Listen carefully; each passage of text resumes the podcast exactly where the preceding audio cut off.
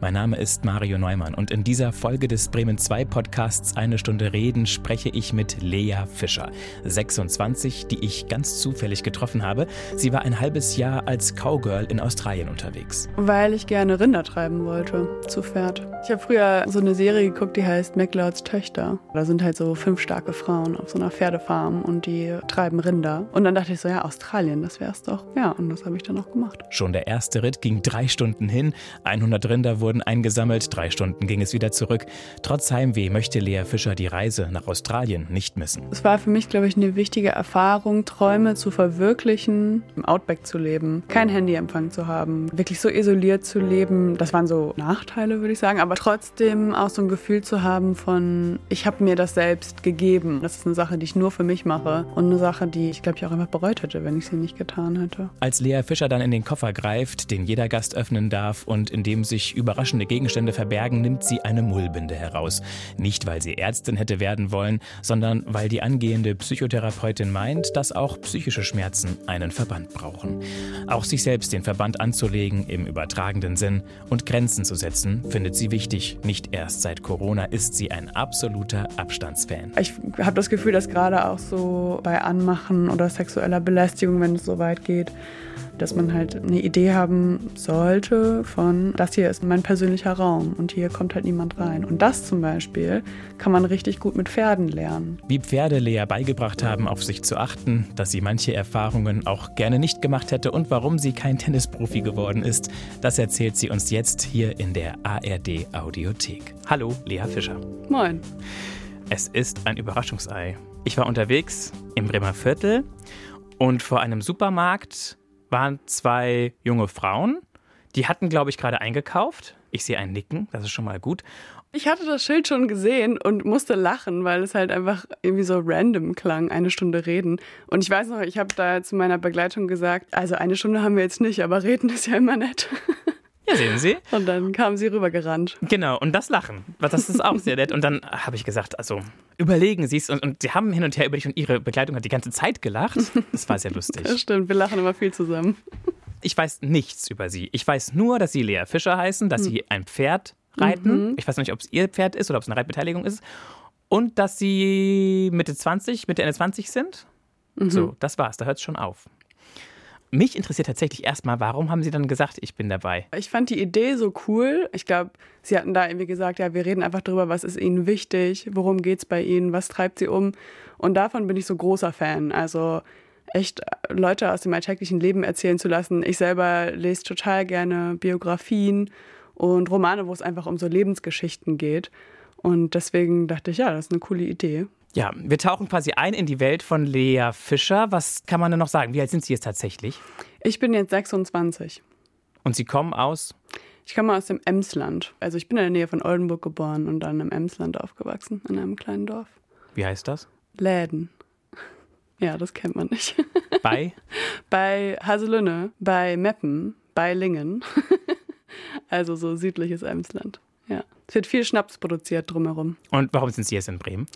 Weil ich hier meine Ausbildung mache zur Psychotherapeutin. Sie wollten eigentlich gar nicht ins Radio, Sie wollten nur nach Hause, oder? Sie kamen aus dem Supermarkt. Ja, tatsächlich wollte ich wieder zur Arbeit zurück. Okay. Also es war mein Mittagessen tatsächlich, meine Mittagspause. Mhm. Was haben Sie geholt? Ganz schrecklich, irgendwie so ein belegtes Brötchen und so ein Laugenspitz, der war ganz lecker, aber eigentlich wollte ich einen Burger aus dem Burgerhaus haben und da war, also es war einfach niemand da der mich bedienen konnte. Und dann ja, hatten wir nicht mehr viel Zeit. Und dann dachte ich, okay, es ist jetzt wieder das Brötchen heute. Ich bin nicht so gut darin, Essen vorzubereiten. Okay, das heißt, Sie holen sich gerne was? Nicht gerne, aber ich, ich muss es dann machen, weil ich einfach das vorher verpeile, am Abend vorher. Und nichts essen ist keine Alternative? Nee, auf keinen Fall. Was passiert, wenn Sie nicht essen? Oh, Bauchschmerzen. Ich kriege ziemlich dolle Magenkrämpfe dann immer. Ich werde auch schlecht gelaunt. Wer muss das dann ausbaden? Wie viele Kollegen, Kolleginnen haben Sie? Ich, Im Moment habe ich so, oh, ich glaube irgendwie acht vielleicht, aber ich sehe nicht, also. Ich wollte gerade fragen, dürfen Sie überhaupt nee, nee, Kontakt nee. haben in diesen Zeiten? Nee, nee, wir dürfen nicht zusammen essen und so. Immerhin dürfen Sie ja zusammen zum Supermarkt gehen. Das stimmt. Oder eben zur Burgerschmiede. Ja, genau. Das heißt, Sie essen Fleisch? Ähm, nee, also manchmal, wenn ich Lust drauf habe. Sonst die meiste Zeit. Beim Burgerhaus esse ich zum Beispiel immer den Pilzburger, den Portobello. Der ist gut. Ich esse auch nur ganz selten da, deswegen hatte ich mich mal wieder so gefreut, daran vorbeizufahren und dann zu denken, ah ja, cool, jetzt kann ich wieder einen Burger essen. Das heißt, Sie sind jemand, der mit einer enttäuschten Erwartung einfach konstruktiv umgeht und dann Plan B nimmt, auch wenn er nicht so prickelnd ist? Ja, ich würde sagen, ich bin ein pragmatischer Mensch. Ja. Oder ich bin schon kurz enttäuscht, aber dann kann ich auch irgendwie sehen, was jetzt gemacht werden muss, um den Hunger zu stillen. In diesem Fall. Wo kommt das sonst vor? Ich habe im Moment ein Auto, das ständig kaputt geht. Das enttäuscht mich jetzt vielleicht nicht in erster Linie, aber es nervt, aber es hm. nervt halt krass, ja. Und es ist mittlerweile auch so, dass ich manchmal vermeide, mich damit auseinanderzusetzen. so dass ich lieber nicht unter die Motorhaube gucke und das Öl irgendwie checke, sondern so tue, als wenn alles in Ordnung wäre. Und dann muss mein Vater mich anrufen und sagen, ja, Lea, hast du das mal wieder gemacht in letzter Zeit? Genau. Ich möchte einfach, dass mein Auto fährt.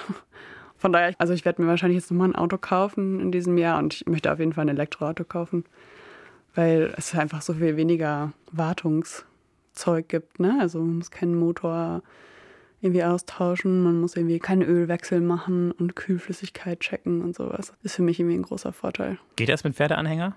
nee, das geht nicht. Das habe ich auch schon, ähm, das habe ich auch schon gecheckt. Dafür muss, werde ich dann ein Auto leihen müssen, wenn ich mal mit Anhänger fahre. Sie haben ein Pferd oder Sie reiten nur? Ich habe ein Pferd, ja, seit diesem Jahr, also seit letztem Jahr. Das ist quasi ein Corona-Pferd. Also ich habe es so aus. Ja, ich dachte irgendwie, jetzt muss irgendwas jetzt passieren. Ich kann nicht die ganze Zeit auf dem Sofa sitzen nachmittags und ich brauche jetzt ein gutes Hobby. Und ich wollte, also natürlich wollte ich irgendwie schon immer mein Pferd haben und dann dachte ich, ist das jetzt die richtige Zeit mich da auch für mich einzusetzen und zu gucken, dass es mir irgendwie gut geht. Weil Sie inzwischen auch an einem Punkt angekommen sind, wo Sie wissen, hier bleibe ich eine Weile? Ja, genau. Davor bin ich irgendwie ja ständig umgezogen.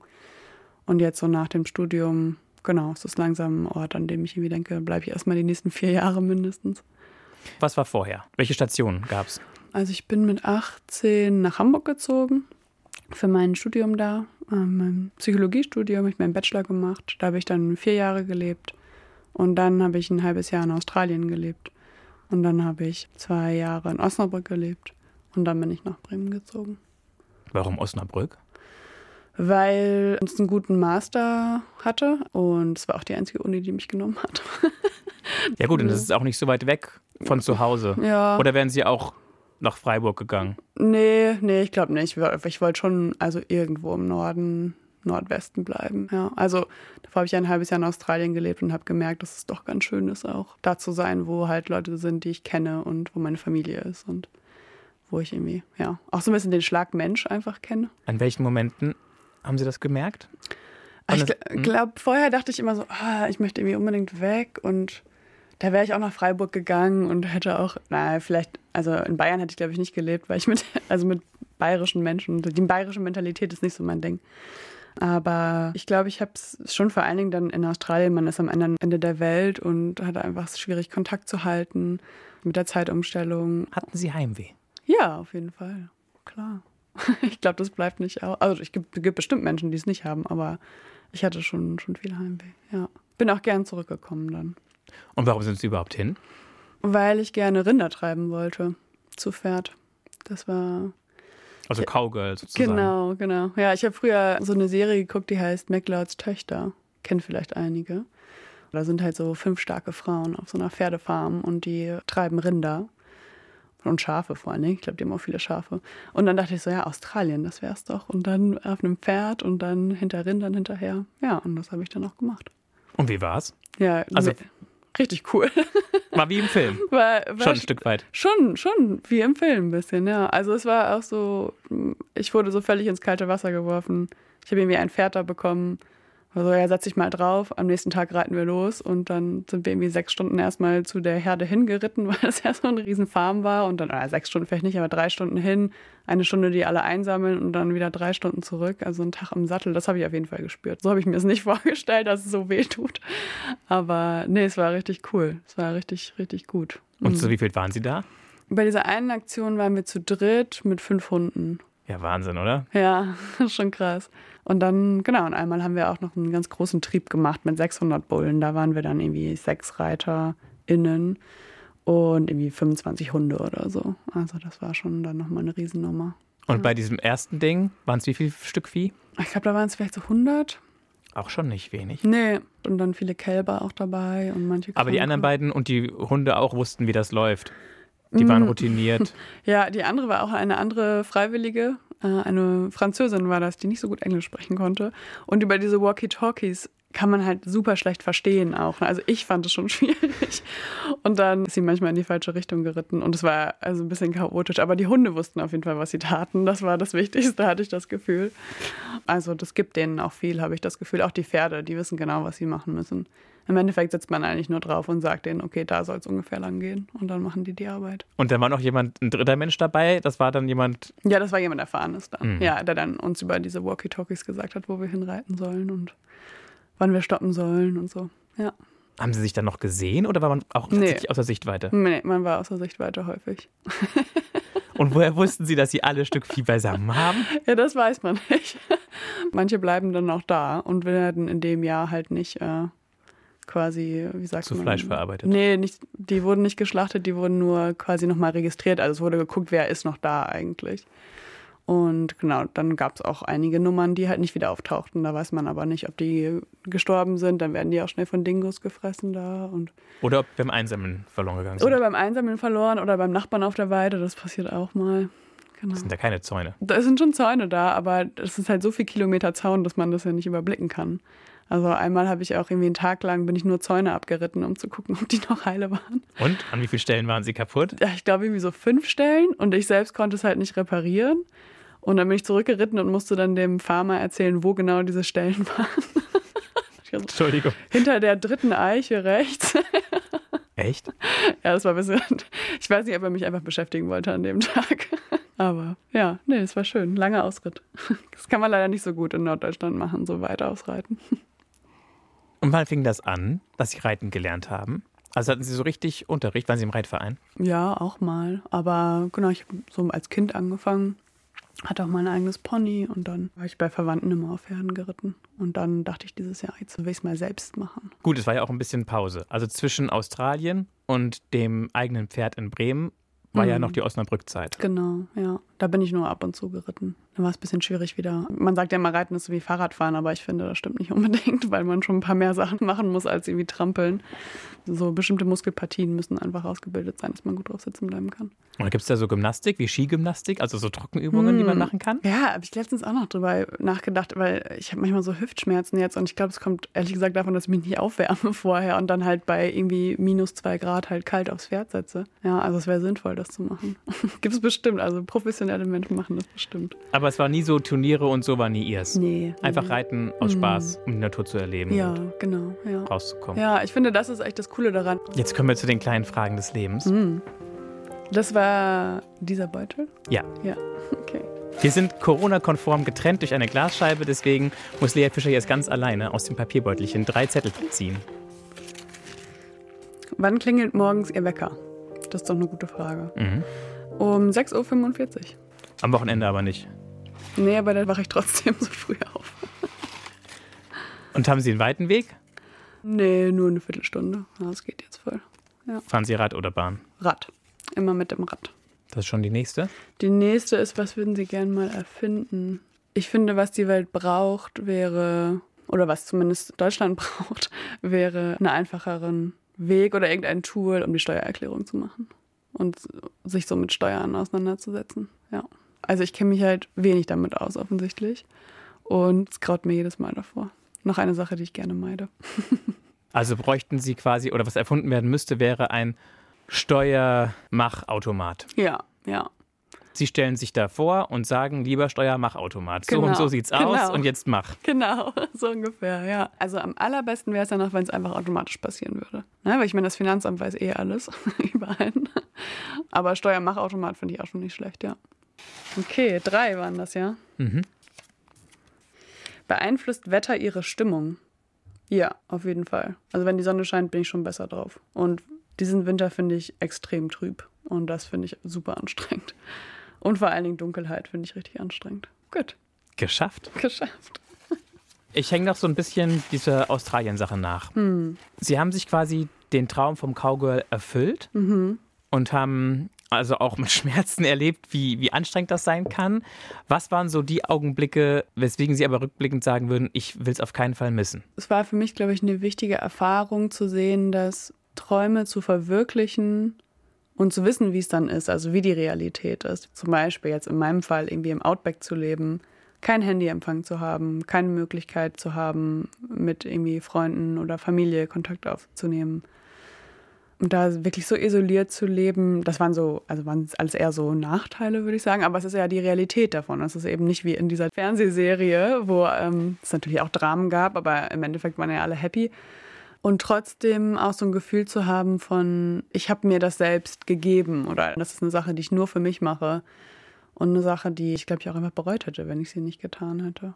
Das finde ich wichtig. Also auch so festzustellen, es geht. Also, dass man einfach genau selbst die Kraft und die Energie dafür hat, das so durchzuziehen und so einer Vision zu folgen auch. Ja, irgendwie nach den Werten und Wünschen, die man hat, zu leben.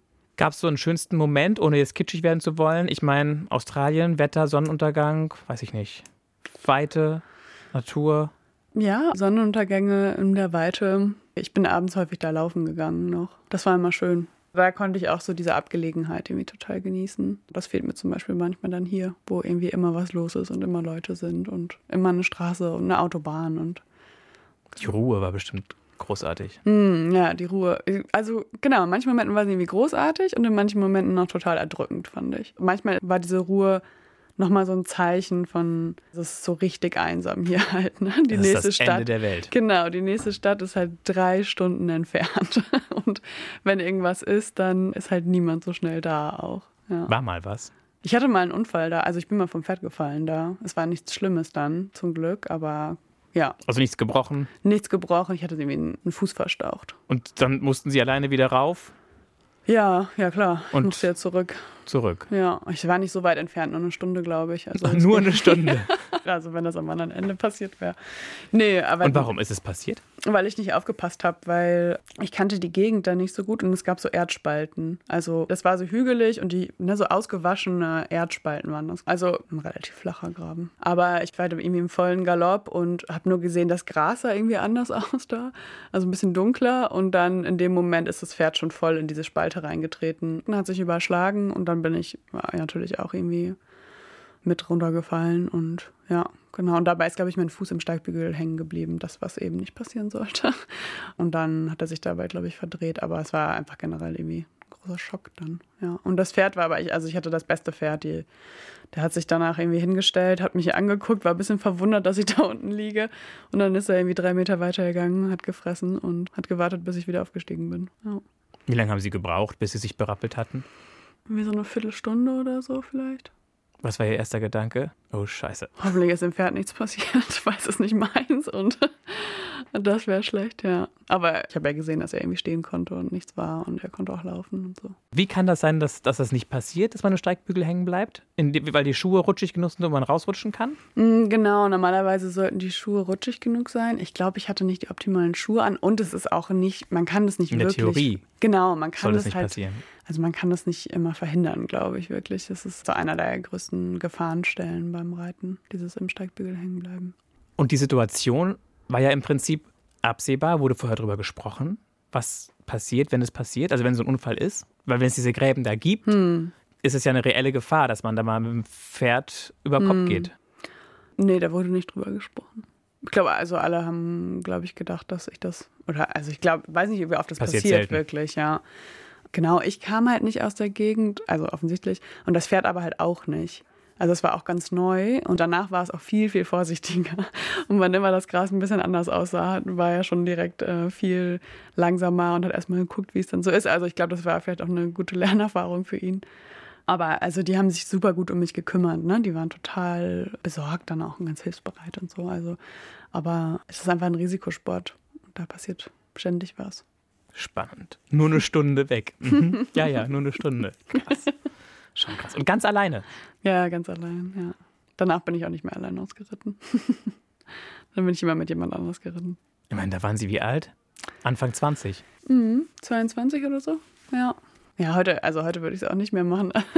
ich meine, vom Pferd zu fallen, solange nichts passiert, finde ich, hat auch immer wieder was Gutes, weil ja man einfach immer wieder vor Augen geführt bekommt, dass das ein Risikosport ist, dass das ein Lebewesen ist, das sich halt mal erschreckt und man nicht auf alles vorbereitet sein kann. Und dass es deswegen halt wichtig ist, einfach bestimmte Sicherheitsaspekte irgendwie zu beachten, einen Helm zu tragen. zu gucken, dass man ordentliche Schuhe anhat, zu gucken, wie das Pferd so drauf ist, was so passiert in der Umgebung. Erinnert wieder daran, dass es halt gefährlich ist. Wie das Leben insgesamt, oder? Ziehen Sie da Parallelen zu? Mm, ich habe nicht so eine Einstellung, dass das Leben insgesamt gefährlich ist, ehrlich gesagt. Nee. Ich finde schon, dass Reiten besonders gefährlich ist. Okay. ja, aber würden Sie es nochmal machen, dass Sie, also rückblickend, hm. war es jetzt eher gut oder eher schlecht, dass Sie das halbe Jahr in Australien gemacht haben? Aber gut. Ja. Und würden Sie es auch wieder so machen oder eher nicht? Wenn ich jetzt nochmal 22 wäre, dann würde ich es auf jeden Fall nochmal machen. Ja. Jetzt würde ich es nicht nochmal machen, weil ich könnte mein Pferd nicht mitnehmen. Und jetzt ist es auch einfach eine andere Phase im Leben. Ne? Also ich habe mit meiner Ausbildung angefangen. und Eine Ausbildung, für die das Studium Voraussetzung war? Genau. Und die dauert zwei Jahre? Nee, die dauert so drei bis vier Jahre. Das ist ein, ein langer Weg, bis man Psychotherapeutin ist. Warum wollen Sie es werden? weil ich die Arbeit einfach so liebe. Es ist vielleicht so ein bisschen ähnlich wie hier. Man hört halt ständig einfach Geschichten von Menschen, die also häufig ja auch nicht immer schön sind, aber ich mag so gern, dass ich Menschen dabei kennenlernen kann, dass das mein Job ist. Ja, und Sie dürfen helfen. Und ich darf helfen, auf jeden Fall. Das ist auch eine Sache, die mir natürlich gefällt. Genau, aber ich glaube, es ist einfach so ein ganz ehrliches eigenes Interesse von mir an Menschen. Also ich lerne einfach gern Menschen kennen und ich bin auch gern offen, wie auf der Straße, wenn äh, sie mich anquatschen, dann finde ich das auch gut zu hören, irgendwie, was, was Leute erstmal zu erzählen haben. Kann ich immer noch entscheiden, ob ich das irgendwie gut oder schlecht finde. Und in der Therapie ist das, finde ich, ähnlich, dass man da, ich mag auch die Haltung, ne? Ich mag, dass man da sitzt und zuhört und auch ja jemand ist, der einfach für andere dann da ist in schwierigen Zeiten. Ja. Wenn Sie auf Ihr Studium gucken, was ist so die Handvoll Lessons learned? Thesen, Sätze, Erkenntnisse, die für Sie die wertvollsten sind, Stand heute? Ich fand zum Beispiel mal, auch wenn der sehr kritisiert wird, ja, der Jean Vanier von der Begründer der Arche, den habe ich mal reden gehört und das war so ein Mensch zum Beispiel für mich, den ich total beeindruckend fand. Der hatte ganz viel Charisma und ich weiß noch, dass der gesagt hat, es geht nicht darum, für Menschen mit Beeinträchtigungen da zu sein und denen zu helfen, sondern es geht halt darum, mit ihnen zu leben und nachzuvollziehen, wie es ihnen geht. Also das ist ja das Konzept der Arche. Wir leben so wie MitbewohnerInnen zusammen und diese Grenzen zwischen, ich bin jetzt derjenige, der hier halt ähm, die Hilfe anbietet und du bist derjenige, der die Hilfe annimmt, die verschwimmen irgendwie. Die Idee kann man jetzt auf die Psychotherapie nicht so übertragen, aber ich fand auf jeden Fall diese Idee von Beeinträchtigung oder auch Krankheit bedeutet, dass Menschen trotzdem und gerade da die volle Aufmerksamkeit und das volle Verständnis und die volle Hingabe und die volle Empathie ja einfach verdient haben und auch brauchen. Und das war für mich so ein, ein Moment, den ich irgendwie ganz wichtig fand. Und was sind, was sind inhaltlicher Natur so wichtige Sachen? Diagnosekriterien auswendig lernen. Das haben wir im Studium viel gemacht. Ich habe äh, das ganze DSM 5 dreimal auswendig gelernt, glaube ich. Das hilft mir auf jeden Fall auch viel bei meiner Arbeit heute. Und ja, und sonst habe ich im Studium auch schon so ein paar Methoden kennengelernt, aber das ist das, was wir jetzt in der Ausbildung viel machen. Ne? Also zu lernen, irgendwie, ja, wenn, keine Ahnung, Antriebslosigkeit auftritt, was kann man da machen? Was ist so die Methode der Wahl quasi? Ist in der Verhaltenstherapie ja noch deutlich äh, ja, so stringenter organisiert von, wenn das das Problem ist, dann könnte das die Lösung sein oder das könnte halt die Methode sein dafür. Und das finde ich auch ganz gut. Also mir liegt das irgendwie mit dem Pragmatischen, liegt es mir ganz gut so methodenmäßig zu arbeiten. Ja. Was machen Ihre Eltern? Mm, ist Ihre mm. Mama Krankenschwester? Nein, aber ein sozialer Beruf. Ja, sie arbeitet in einem sozialen Beruf und mein Vater ist Naturwissenschaftler. Genau. Und Sie sind nicht das einzige Kind? Nee. Sie haben ein oder zwei Geschwister? Mhm. Eins. ja, ich habe einen Bruder. Genau. Und es gab genug Platz für einen Pony? hinterm Haus. Ja, ja, ja, ja, wir haben einen großen Garten. Gab das Diskussion damals, als es gekauft wurde? Ja, klar. Also ich musste lange darum kämpfen. Ja, ganz, ganz lange. Und, Und welche, welchen Preis mussten Sie zahlen? Ausmisten? Ähm, nee, ich musste eigentlich gar nichts machen dafür. Es war die absolute Luxussituation. Und äh, ich glaube, das war auch ein bisschen das Fatale daran. Also irgendwann kam ich dann halt in die Pubertät und dann fand ich es auch nicht mehr so spannend und wollte dann andere Sachen machen. Und das haben meine Eltern mir lange vorgehalten. Ups. Ups. ja. Wie hieß das Pony? Dan. Kindern Tiere zu schenken, finde ich jetzt heute auch selbst nicht so eine gute Idee, ehrlich gesagt. Also wenn man selbst als Elternteil da jetzt nicht so viel Lust drauf hat, dann, also nicht mit der Option von, naja, vielleicht kümmern wir uns dann irgendwann hauptsächlich darum, dann finde ich, also würde ich es nicht machen wahrscheinlich. Ja. Aber dann hätten Sie ja Ihren Kampf nicht gewinnen können. Nee, das stimmt. Wie alt waren Sie, als Sie gewonnen hatten? ähm, zehn, glaube ich. Und das, das Totschlagargument war, die und die hat ja jetzt auch einen Pony gekriegt. nee, das leider nicht. Keine meiner Freundinnen hatte, hatte Ponys. Wie haben Sie es dann geschafft? Ich weiß nicht mehr genau, wie ich es geschafft habe. Vielleicht war ich einfach sehr penetrant damals. Kann gut sein. Und wer war mehr dafür, Ihr Papa oder Ihre Mama? Meine Mutter. Weil sie wollte sie glücklich sehen. Keine Ahnung. Kann sein, wahrscheinlich. Ich meine, viele Mütter wollen ihre Töchter glücklich sehen, denke ich. Sie haben vorhin gesagt, dass Haselünne ja bekannt ist als Fuseltown genau. oder als Schnaps City. Genau. Und dass in Emsland viel getrunken wird, ist ein Klischee, das Sie bestätigen können oder das aus Ihrer Erfahrung nicht so stimmt? Oh, das kann ich bestätigen, ja. Ich meine, da sind die Leute auch stolz drauf zum Teil, ne? Mhm. Finden Sie das gut oder finden Sie das schlecht, mhm. dass die Leute da stolz drauf sind? Ich glaube, früher so als Jugendliche fand ich das auch ganz witzig. Irgendwie ganz cool irgendwie, ja. ja. ja, Aber jetzt heute, also gerade auch so aus der Erfahrung als jetzt als angehende Psychotherapeutin, finde ich es schon schwierig. Ich finde generell auch so, wie Alkohol in Filmen dargestellt wird oder in Werbung und ja, im Emsland dann auf den ganzen Schützenfesten und so, das ist immer, ist ja auch ein großer Druck dann dabei mitzutrinken, ne? Und warum willst du denn jetzt nicht? Und sei doch nicht so und du bist ja so ein Spaßverderber und so. Also das finde ich irgendwie total unangenehm heute und finde ich auch nicht angebracht. Ja. Voll daneben. Ja, schon, schon. Und also ich merke das immer wieder auch in so, ja, PatientInnen-Gesprächen oder auch in in Gruppen eben, dass das auch was mit den Leuten macht halt, ne? Wenn man eben sagen muss, nee, ich möchte es halt nicht nehmen, ich möchte es nicht trinken. Und manchmal eben muss man so weit gehen, dass man sagt, ja, ich war halt schon mal abhängig und das ist, also das ist einfach eine Situation, in die niemand gebracht werden möchte, was ich gut verstehen kann.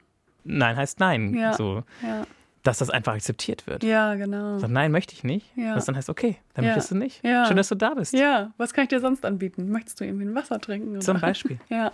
Dieses Grenzen setzen, sich abgrenzen können, Nein sagen können. Auch mal zu sagen, nee, das mache ich jetzt nicht für dich oder ne, das musst du jetzt irgendwie selber hinkriegen. Also es kommen viele Menschen in Psychotherapie in meiner Erfahrung, die das nicht so gut können oder die aus verschiedenen Gründen halt Schwierigkeiten haben damit. Und das ist eine, eine wichtige Kompetenz, aber auf der anderen Seite kann man auch sagen, muss man das so deutlich sagen müssen oder können andere halt auch ein bisschen verständnisvoller sein? Oder respektvoller, ja. Oder respektvoller sein, ja. Vermutlich meinen die es noch nicht mal böse. Nee. Im Gegenteil, aus deren Sicht, sie wollen ja das Beste für dich und deswegen wollen sie dir ja unbedingt einen Schluck anbieten. Ja. Naja, oder manchmal finde ich, oder kann ich mir vorstellen, ist es auch so, dass Menschen dann auch so gesellschaftliche Normen halt nicht hinterfragen. Ne? Dieses, naja, wenn man halt Silvester feiert zum Beispiel oder wenn man Schützenfest feiert, dann trinkt man ja auch einen zusammen. Also das kann man ja auf vieles übertragen, auch auf sexuelle Belästigung kann man das übertragen, finde ich. Ne? Man dann irgendwie sagt, ja, wieso, ich will dir doch quasi nur zeigen, dass du irgendwie jetzt hübsch bist, ne? Oder ja, im Club jemanden antanzen von hinten, das macht man halt so und das gehört irgendwie dazu. Statt das mal zu reflektieren und zu überlegen, naja, also warum eigentlich und ist das eigentlich so und ist es halt auch immer angenehm für andere. Das, ähm aber Sie sind da ja schon ziemlich stark. Und hatten Sie aber schon Momente, wo Leute Schwierigkeiten hatten, die Grenzen, die Sie setzen, zu akzeptieren? Ja, ja, klar. Also ich glaube, das ist so eine Sache, als Frau bleibt es wahrscheinlich nicht aus. Ich, also ich weiß nicht, wie es als Mann ist. Wahrscheinlich auch in anderen Situationen. Aber nee, klar, als Frau, als junge Frau, finde ich, kommt das vor. Mhm. Woher haben Sie die Stärke, dass Sie das einfach durchsetzen? Also ich, ich, mittlerweile kriege ich das ganz gut hin, aber es ist was, was ich lernen musste. Und also ich, ich finde immer so dieses, naja, vielleicht muss man ein paar Mal da durch, finde ich ja ist irgendwie Bullshit, weil eigentlich könnte man auch sagen, naja, das ist einfach blöd, dass sowas überhaupt passiert. Aber ich habe das Gefühl, ich brauchte halt so ein paar Erfahrungen, um die Theorie in die Praxis umsetzen zu können und dann auch mehr eine Idee zu haben, okay, das ist jetzt meine Grenze. Ich bin zum Beispiel großer Fan von ein bis zwei Meter Abstand zwischen Menschen. Deswegen fühle ich mich eigentlich bei Corona mittlerweile auch gar nicht mehr so. Also ich, ich finde gerade bei Corona, das merken wir wahrscheinlich auch alle, ne, dass es, wenn jemand dann diesen Radius unterschreitet, dass es sofort auffällt, dass man merkt, uh, der kommt mir irgendwie jetzt sehr nah. Und wenn es nur im Supermarkt jemand ist, der an einem vorbeigeht. Aber ich habe das Gefühl, dass gerade auch so, ja, bei Anmachen oder sexueller Belästigung, wenn es auch so weit geht, dass das auch da eine Rolle spielt, dass man halt eine Idee haben sollte von, das hier ist mein persönlicher Raum und hier kommt halt niemand rein. Und das zum Beispiel kann man richtig gut mit Pferden lernen. Weil Pferde sind so Tiere, die probieren ja erstmal alles aus, damit sie es so möglichst leicht haben. Und manche Pferde, die haben so einen Charakter, die wollen dann so ganz eng bei einem sein und immer den Kopf irgendwie quasi in die Achselhöhle stecken, damit also sie bloß gestreichelt werden und nicht so viel arbeiten müssen. Und da ist so eine der ersten Sachen, was man Pferden, aber auch den Menschen dann beibringt, eben zu sagen, okay, das hier ist mein Bereich. Bei mir liegt er bei drei Metern oder zwei Meter, wenn das Pferd neben mir geht, aber es muss direkt neben mir gehen. Deswegen, ich bin großer Fan von so Hippotherapie und Equine Therapy, also wo Pferde eingesetzt werden für Psychotherapie auch. Weil die so stark spiegeln und so spürbar, mit ihrer Präsenz so spürbar sind, dass man das gut übertragen kann auf menschliche Begegnungen auch. Mhm. Jetzt kommen wir zum Koffer. Mhm. Der steht daneben Ihnen. Sie dürfen den ganzen Stuhl ranziehen. Ja. In diesem Koffer, liebe Lea Fischer, sind zwölf Gegenstände. Mhm. Sie dürfen ein Ding auserwählen und sagen, warum Sie das genommen haben. Okay. Ups.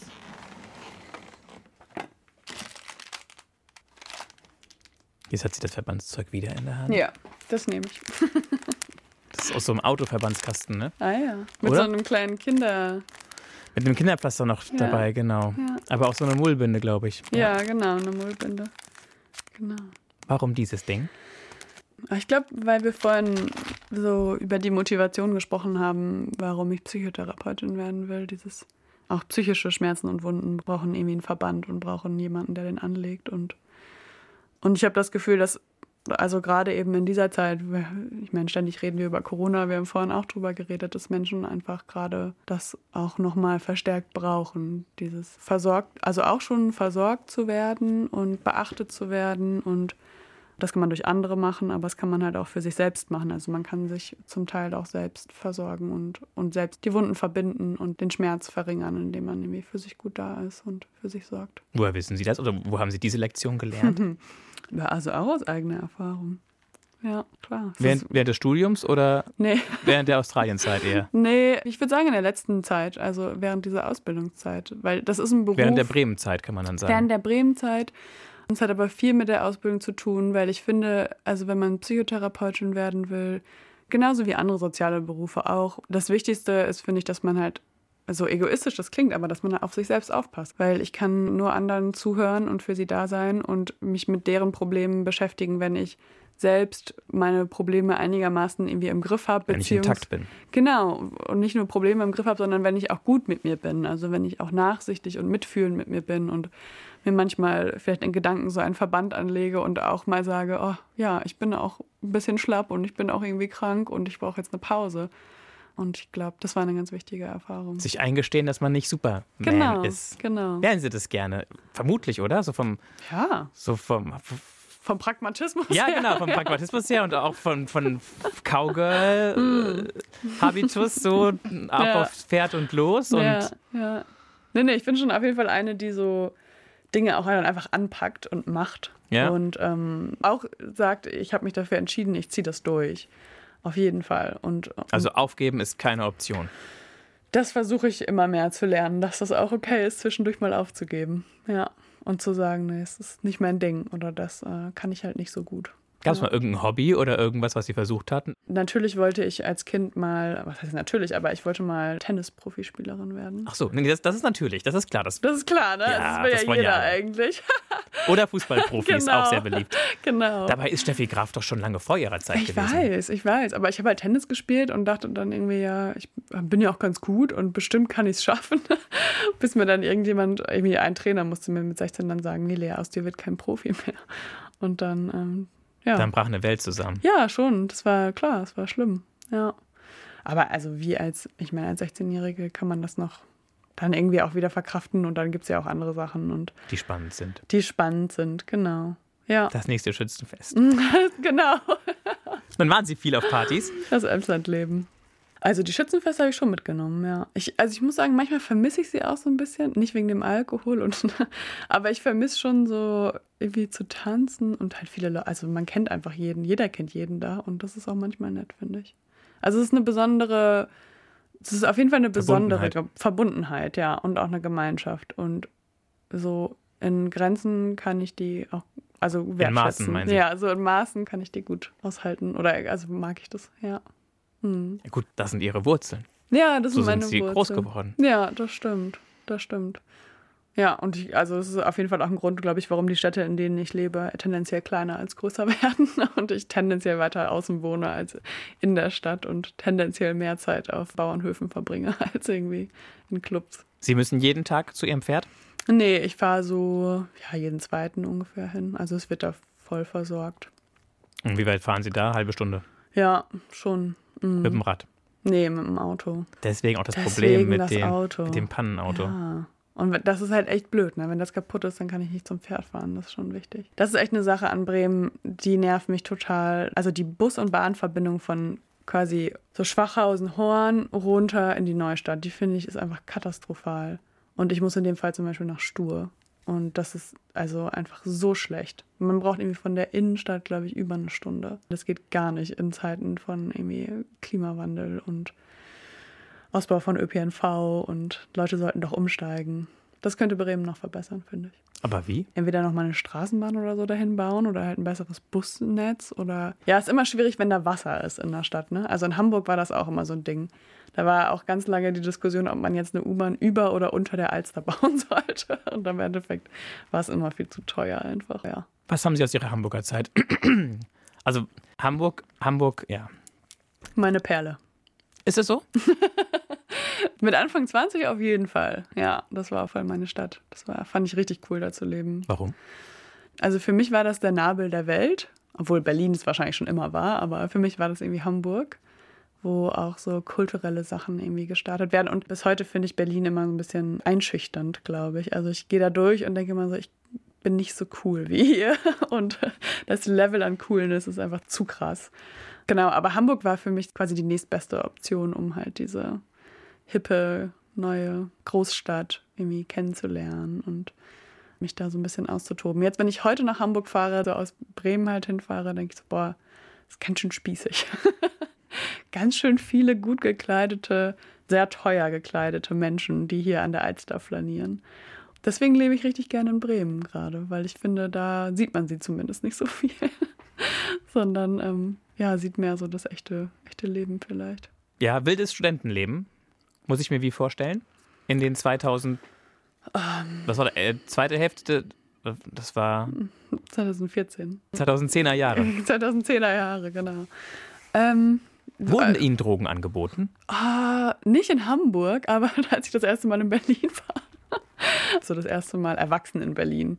Da wurden mir einfach sofort Drogen angeboten, wirklich sofort. Das also. Was ja. haben Sie gesagt? Nein. Ich glaube, das ist ja auch so eine Sache, wenn man sich irgendwie viel mit Psychologie und auch Drogen und Psychedelika so auseinandersetzt, dann, also zumindest geht es mir so, dass ich irgendwie denke, oh, da kann echt viel schief gehen. Und da habe ich nicht so viel Lust drauf. Ich bin auch jemand, ich, ich bin gerne in dieser Realität. Ich mag die Realität eigentlich.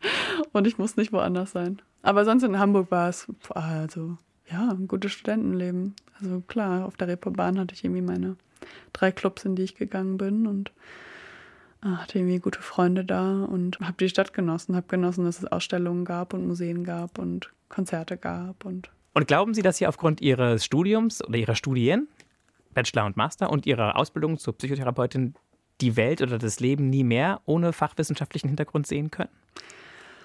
Ja, also ich glaube, der Zug ist jetzt abgefahren, ja.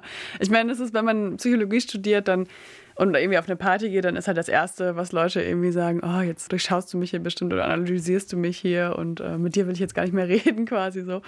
Und ich muss sagen, also klar, ich meine, natürlich kann man das nicht so richtig ablegen, dass man halt da steht und manchmal denke ich dann so, hm, ah ja, okay, also das würde ich jetzt vielleicht in die Persönlichkeitsschiene einteilen. Aber es kommt ja immer voll drauf an, was man dann daraus macht. Also ich versuche das auf jeden Fall abzustellen und versuche da irgendwie also so unvoreingenommen wie möglich ranzugehen. Wie sehen Sie es mit Corona? Das hat ja zum einen die Auswirkung, dass man an Corona erkranken kann, also dass man sich infiziert und dass man dann die Symptome hat und im schlechtesten Fall daran leider verstirbt Ja. oder halt dieses Long-Covid hat. Und auf der anderen Seite gibt es ja durch diese pandemische Lage im Land auf dem Kontinent, auf der Welt so ein neues soziales Gefüge, mhm. so neue äh, Regeln ja. oder das, ja, das ja. Aufkommen von Vorgaben, was ist erlaubt, was ist nicht erlaubt. In welchem mhm. Bereich hat Corona den stärkeren Effekt?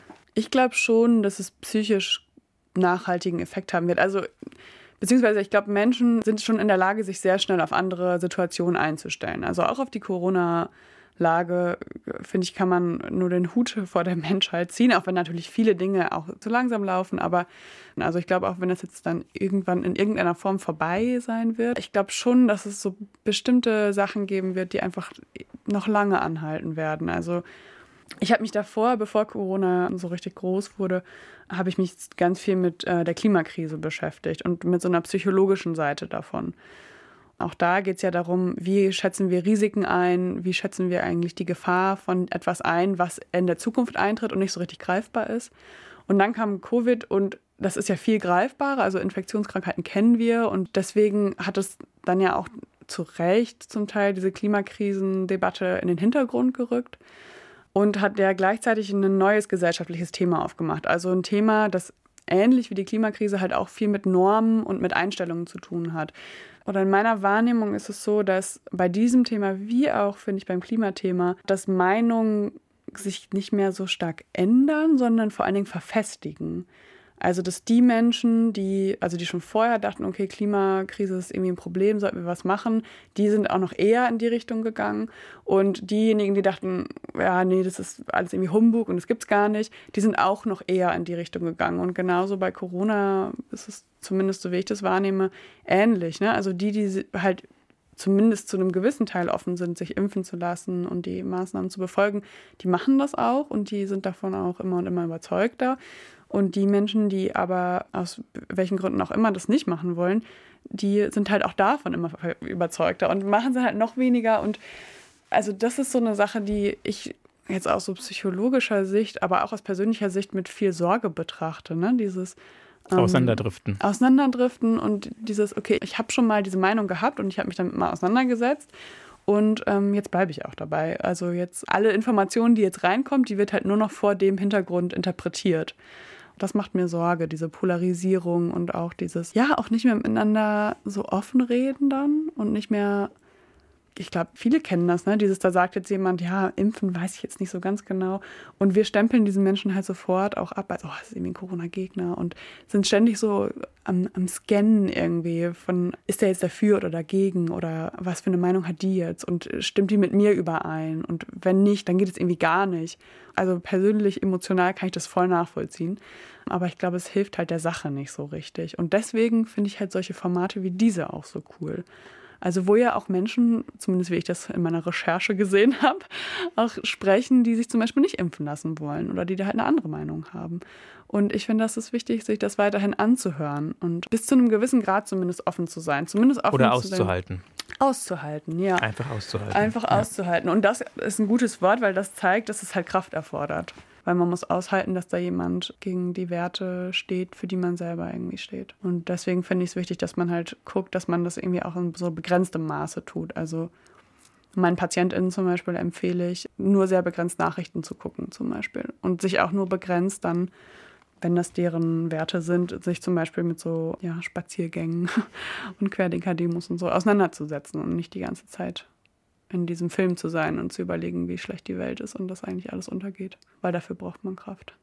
Das heißt, Sie waren früher so eine Art Klimaaktivistin, bevor Corona kam? ja, so kann man das sagen. Also es hat sich verändert in der Zeit. Waren Sie jetzt. bei Fridays for Future? Nee, aber ich bin bei den Psychologists for Future wo sich PsychologInnen und PsychotherapeutInnen treffen in Osnabrück. Da ist auch eine ganz tolle Regionalgruppe.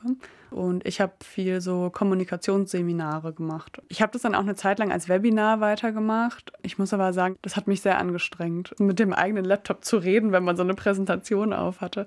Und gar nicht auch so das Feedback nicht zu haben. Und es hat mir einfach nicht so viel Spaß gemacht dann. Und jetzt habe ich entschieden, dass ich das wahrscheinlich erst wieder aufnehmen werde, wenn es möglich ist, das halt in Präsenz zu machen. Und einen Satz von äh, Friedemann Schulz von Thun finde ich richtig gut. Der kommt in, in so einem Buch vor, das er mit Bernhard Perksen geschrieben hat. Da schreiben sie, Verstehen heißt nicht Verständnis und Verständnis heißt nicht Einverständnis. Also ich kann jemanden irgendwie sachlich verstehen, kann verstehen, was der mir so auf so einer Sachebene erzählt, Dann kann ich irgendwie ein Verständnis dafür entwickeln, also im Sinne von, okay, ich verstehe, warum du das sagst und ich verstehe, dass es deine Position ist. Und trotzdem kann ich immer noch sagen, ich bin halt nicht einverstanden damit, was du sagst. Also ich kann verstehen irgendwie, okay, keine Ahnung, du wählst jetzt irgendwie diese bestimmte Partei und ich verstehe auch, warum du sie wählst und was deine Beweggründe sind und trotzdem bin ich nicht damit einverstanden. Und das geht ja so ein bisschen gegen diese Haltung von, okay, jetzt sagt mir jemand, er macht bei diesen Spaziergängen mit oder er findet das irgendwie interessant oder gut oder so und dann sage ich irgendwie direkt, ja, nee, mit dir kann ich jetzt nichts mehr zu tun haben, ne? das, das geht jetzt nicht mehr. Gibt es noch andere Bereiche, wo Sie sich engagieren? Nee, also nicht, dass ich jetzt so schnell drauf komme. Na gut, wenn man auch ein Pferd hat und eine Ausbildung ja, ist. Ja, ja. Früher haben Sie Tennis gespielt, sehr viel. Waren Sie im Jugendkreis? Nee, Katholisch, nee. Emsland? Ja, also natürlich war ich irgendwie in der katholischen Kirche, klar. Das muss man ja sein im Emsland. Waren Sie Messdienerin? Ja, klar, natürlich. Ja? Ja, ja. War das gut? Ja, in der Zeit war das, war das ganz okay. Aber Priester ja. haben Sie nicht befummelt. Ich jetzt nicht, ne. Nein, ich meine, Priester haben Sie nicht befummelt. Ach so, Priester haben mich nicht befummelt. Ähm, nee, das ist auch in meiner Erfahrung nicht vorgekommen, aber ich glaube in der Erfahrung vieler anderer Menschen leider. Und wie finden Sie das, dass es so ist? Nicht gut, nee. Ich bin auch nicht mehr in der Kirche jetzt. Bin ausgetreten. Wegen der Steuer. Nee, wegen der Fummelei. Ja? Ja. Nee, aber sonst, ich war immer so in irgendwie Schülervertretungen und sowas habe ich gemacht. Schulsprecherin war ich immer.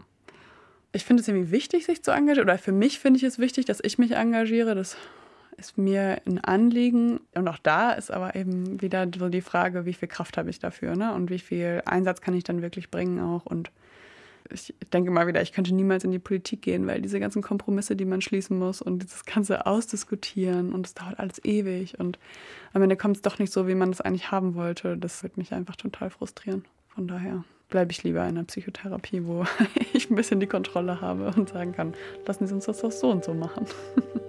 Apropos so und so machen. Jetzt würde ich Sie bitten, das Tütchen mit den Ah. großen Fragen zu nehmen und sich drei auszusuchen. Also verdeckt erstmal. Wie sähe Ihr Leben aus, wenn morgen alles anders wäre?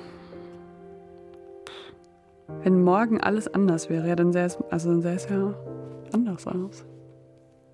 Aber wie? Also gibt es so eine, so eine Alternative? Oh ja, die gibt es auf jeden Fall. Die Alternative wäre ähm, Reich heiraten. reich. Geld auf jeden Fall. Das wäre eine Alternative. Das wäre cool. Ähm, Entschuldigen Sie, ich wollte Sie nicht in Ihren Gedanken ab, abwürgen oder aus der Bahn bringen. Nee, eine Alternative wäre in England in einem Cottage irgendwo im Peak District zu leben, 200 Schafe zu haben und mit meinen Pferden diese Schafe zu treiben. Warum in diesem District? Weil es irgendwie so schön da ist. Also es ist so hügelig und grün. Ich mag gern Hügel. Ja, ich mag nicht so gern Berge, aber Hügel mag ich gern. Und das sagen Sie mit dem Wissen aus Australien ohne Romantisierung, sondern einfach, weil es eine Alternative halt ist. Ja. Ne? Es wäre ein anderes Leben, es wäre Ja. ein anderes Arbeiten, auch hart, auch Mhm. anstrengend, aber es wäre halt, es wäre halt mehr mit der Natur, mehr mit vierbeinigen Lebewesen als mit. Genau. zweibeinigen und Genau. halt, ja. Ja, ich würde nicht mehr so viel reden wahrscheinlich. ja, nee, aber ja, Ach, Sie hätten dann bestimmt auch Freiwillige, die Ihnen helfen und könnten. ja, wahrscheinlich würde ich auch immer mit meinen Schafen reden, ne? kann ich mir auch vorstellen. So überschauen das Schaf. Genau. Mal angenommen, Sie gewinnen eine Million Euro. Was würden Sie damit machen? Mit einer Million Euro würde ich einen Bauernhof kaufen. Einverstanden. Aber wahrscheinlich in Norddeutschland und nicht Mit Pferdeboxen. Mit Pferdeboxen. Irgendwo in der Einöde. Ist das nicht einsam in der Einöde? Ja, ich meine, ich würde ja immer noch meine PatientInnen sehen. Also, Okay. das ist ja schon nicht schlecht. Was war Ihr größtes Scheitern? Was sich auch vielleicht in diesem Moment so anfühlte, oder? Hm. Jetzt sagen Sie nicht die Abschlussprüfung Mathematik im Abitur. Ja, genau. Also, mir fallen, ja. Sie können auch eine, drei kleinere erzählen, statt dem einen großen. Ach so, okay. Das ist äquivalent. Ja. Was war mein größtes Scheitern? Das war schon schwierig, als ich erst keinen Masterplatz bekommen habe. Das war eine schwierige Zeit. Zu denken, oh, jetzt kann ich nicht weitermachen. Und Nicht angenommen zu werden. ja, An der genau. Uni. An der ersten Uni. An der erstbesten Uni. An den, ja, an den ersten zehn Unis ungefähr. Also sehr schwierig, in Psychologie einen Masterplatz zu kriegen. Also da war quasi jede Absage, die schriftlich vermutlich noch old-fashioned per Briefpost kam, Ja, so ein kleines Sterben. ja, ja. Ich habe sie per E-Mail bekommen, glaube ich. Ah, nee, manche habe ich auch per Post bekommen. Also schon so, eine, so ein Gefühl von, okay, diese Option ist jetzt irgendwie auch weg. Und mit jeder Mail, die man dann aufklickt und dann eben nicht die erhoffte Zusage hat, Ja. es ist so ein Momentchen, uh. ja, ja, schon. Ja, ist echt so ein bisschen wie so ein, so ein Schlag in die Magengrube dann. Ne? weil es einfach zu viele Menschen gibt, die es machen wollen. Ja, und es gibt einfach zu wenig Plätze auch. Also die bieten halt irgendwie 100 Bachelorplätze an und dann 25 Masterplätze. Und dann guckt halt keiner danach, ob die Leute da auch ihren Platz kriegen oder nicht. Das ist echt bitter. Und trotzdem ist es ihnen ja am Ende des Tages glücklicherweise gelungen. Ja, ja, genau. Ich, äh, ich glaube, es war am Ende das Losverfahren tatsächlich, was mich reingeholt hat. Also ja. ein, ein, ein zwischenzeitliches Scheitern und am Ende ein Happy End. Ja, durch Glück. durch Glück, ja. Ich meine, also ich habe schon auch so eine Idee von, ich meine, es klingt so ein bisschen kitschig, ne? aber ich habe schon so eine Idee vom Leben, dass am Ende das meiste hat auch gute Seiten und in meiner Erfahrung bin ich, glaube ich, immer am Ende da gelandet, wo ich auch, auch sein wollte oder wo es dann auch gut gepasst hat. Und ich vertraue schon auch darauf, dass es so kommen wird. Aber manche Erfahrungen im Leben, auf die kann man natürlich auch verzichten. Also die, ich finde es immer wichtig zu sagen, oder also für mich selbst auch diese, dieses Verständnis zu haben von, okay, manche Dinge sind einfach echt scheiße. Haben Sie vorhin schon mal gesagt, man muss da nicht durch. Ja, man muss da nicht durch. Und es war einfach blöd, dass es jetzt passiert ist. Und welches war in der Schule Ihr größtes Fach mit Scheiterpotenzial? Ja, Mathe, auf jeden Fall. Oh, Gott. Ich hasse, dass man das bis zum Abi machen muss. Das ist so, also in Niedersachsen ja zumindest. Das ist so blöd, finde ich. ich. Heute denke ich noch, es hat mir einfach nichts gebracht. Am Ende noch Integralrechnungen nicht zu lernen. ja. Wie viele Punkte haben Sie gekriegt? Ja, ach, wie viele Punkte Vier gewinnt oder drunter? Nee, ich hatte schon acht, aber ja. Aber sehen Sie, dann war das dann so ein richtiges Scheitern wäre es ja erst gewesen, wenn Sie unter vier Punkten ja, gewesen wären. Ja, ja, ja. Nee, ich, also in der Schule, ich bin nicht richtig. Ich meine, ich hatte schon Mathe-Klausuren, die also auch vier Punkte hatten, auf jeden Fall. Aber gut. Gibt es auch irgendwas, wo Sie sagen, da hätte ich Angst vor, in dem Bereich zu scheitern? Also ich hab, hätte auf jeden Fall Angst davor, in meiner Ausbildung zu scheitern oder in dem Beruf zu scheitern, klar. Ja, ja klar. Aber das, das ist aber auch, das ist ja nicht sehr real. Nee, das glaube ich auch nicht, ehrlich gesagt. Wenn man so eine Ausbildung anfängt, macht man die zu Ende. Ja, genau. Also besonders, wenn man auch viel Geld dafür bezahlt und, und das ist, was man machen möchte, ne? Klar. Also ich hätte schon Angst davor, dass ich halt dieser Verantwortung meinem Pferd gegenüber zum Beispiel nicht gerecht werde. Ne? Also dass irgendwann jemand kommt und irgendwie sagt, ja, aber das kann man ja überhaupt nicht so machen oder das hättest du irgendwie ganz anders machen müssen oder ja. Also man trägt halt die Verantwortung für so ein Tier. Und das, also Verantwortung gerecht werden. Hm, ja. Ist eine Herausforderung. Das ist eine Herausforderung, finde ich. Ja. Und dann ist natürlich immer die Frage, also inwieweit man sich die Verantwortung auch selbst so auferlegt, ne? Und, und wie groß die Verantwortung wirklich ist und wie groß der Anspruch ist. Das auf jeden Fall. Aber ähm, nee, ich, das ist, glaube ich, so ein Thema, ja. Verantwortung gerecht werden. Mhm.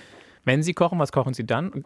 Kochen Sie was gerne? Ich koche gern so asiatische Gerichte. Also ich mache gern Sushi selbst, Sommerrollen. Sowas mache ich gerne. Und backen? Ab und zu mal. Meistens habe ich nicht die Geduld dafür. Aber ich habe Plätzchen gebacken im Winter. Das war gut.